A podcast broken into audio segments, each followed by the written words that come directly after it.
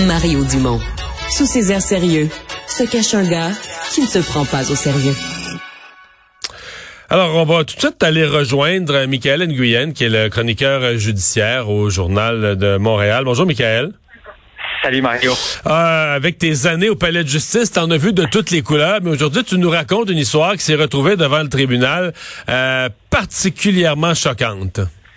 Oui, vraiment, on entend, euh, ça fait partie de notre quotidien en fait de voir des histoires euh, d'horreur, mais celle-là, on parle d'un étudiant qui s'était rendu euh, chez un homme de deux fois son âge pour avoir des relations sexuelles, un pharmacien qu'il a rencontré sur un site de rencontre, mais sur place, ben le père de le, pharmacien, il propose d'abuser sexuellement de son garçon qui est âgé de 4 ans. Excuse-moi.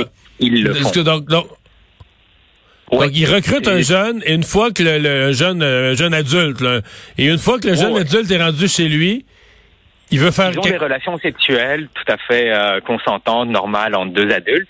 L'étudiant, il avait 22, 23 ans à l'époque.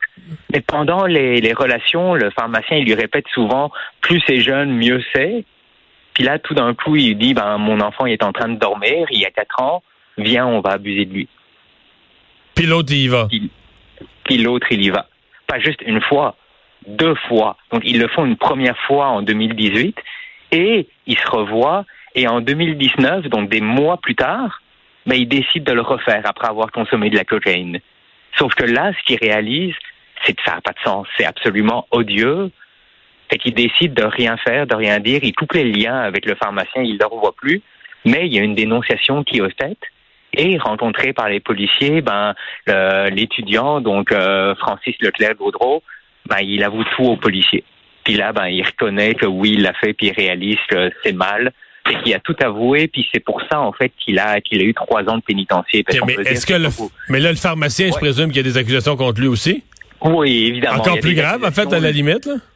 Ben oui, tout à fait. Puis on peut imaginer que la sentence qui va être euh, à la, dans un mois environ, ben, risque d'être sacrément plus élevé que, que l'étudiant, qui lui avait quand même un bon profil. Donc, euh, faut reconnaître, il a compris que c'était odieux, il a tout donné aux policiers. Puis, ce qui est particulier, c'est que s'il avait gardé le silence, probablement qu'il aurait jamais pu être accusé.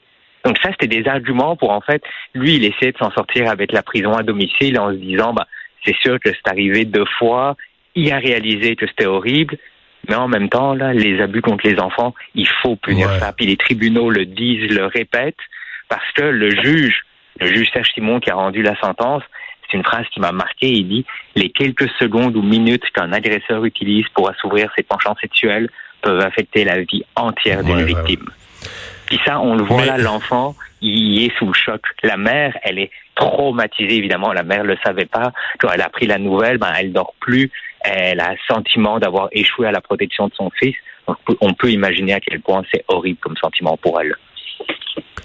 Mais donc, il y a un pharmacien, donc un professionnel de la santé, du grand secteur de la santé, qui a introduit son enfant dans une espèce de, de, relation sexuelle à trois, de quatre ans. Tout, tout à fait. C'est absolument odieux. Puis je dirais qu'on voit incroyable, ça incroyable. C'est un homme qui avait des qui avait des fantasmes fétichistes qui mettait en scène des accessoires, dont des couches de bébé, entre autres, justement. Là, on devine évidemment que la DPJ est intervenue. Puis c'est important de le rappeler, la loi sur la DPJ, ça rappelle que tout le monde qui est au courant d'abus sexuels contre des enfants se doivent sont obligés de le rapporter à la DPJ. Parce qu'on parle de protection des enfants. Excuse-moi, mais dans l'histoire, dans ce cas-ci, est-ce qu'on sait comment c'est comment les autorités ont pu être mis au fait de l'histoire? Oui, en fait, c'est une autre personne qui justement a été mise au courant, qui avait entendu quelque chose, qui a appelé les policiers et de fil en aiguille, ben il y a eu une rencontre avec euh, le pharmacien évidemment, qui a donné le nom de, de l'étudiant. Donc en fait, c'est comme ça que les policiers sont allés le voir et. Et lui a tout avoué.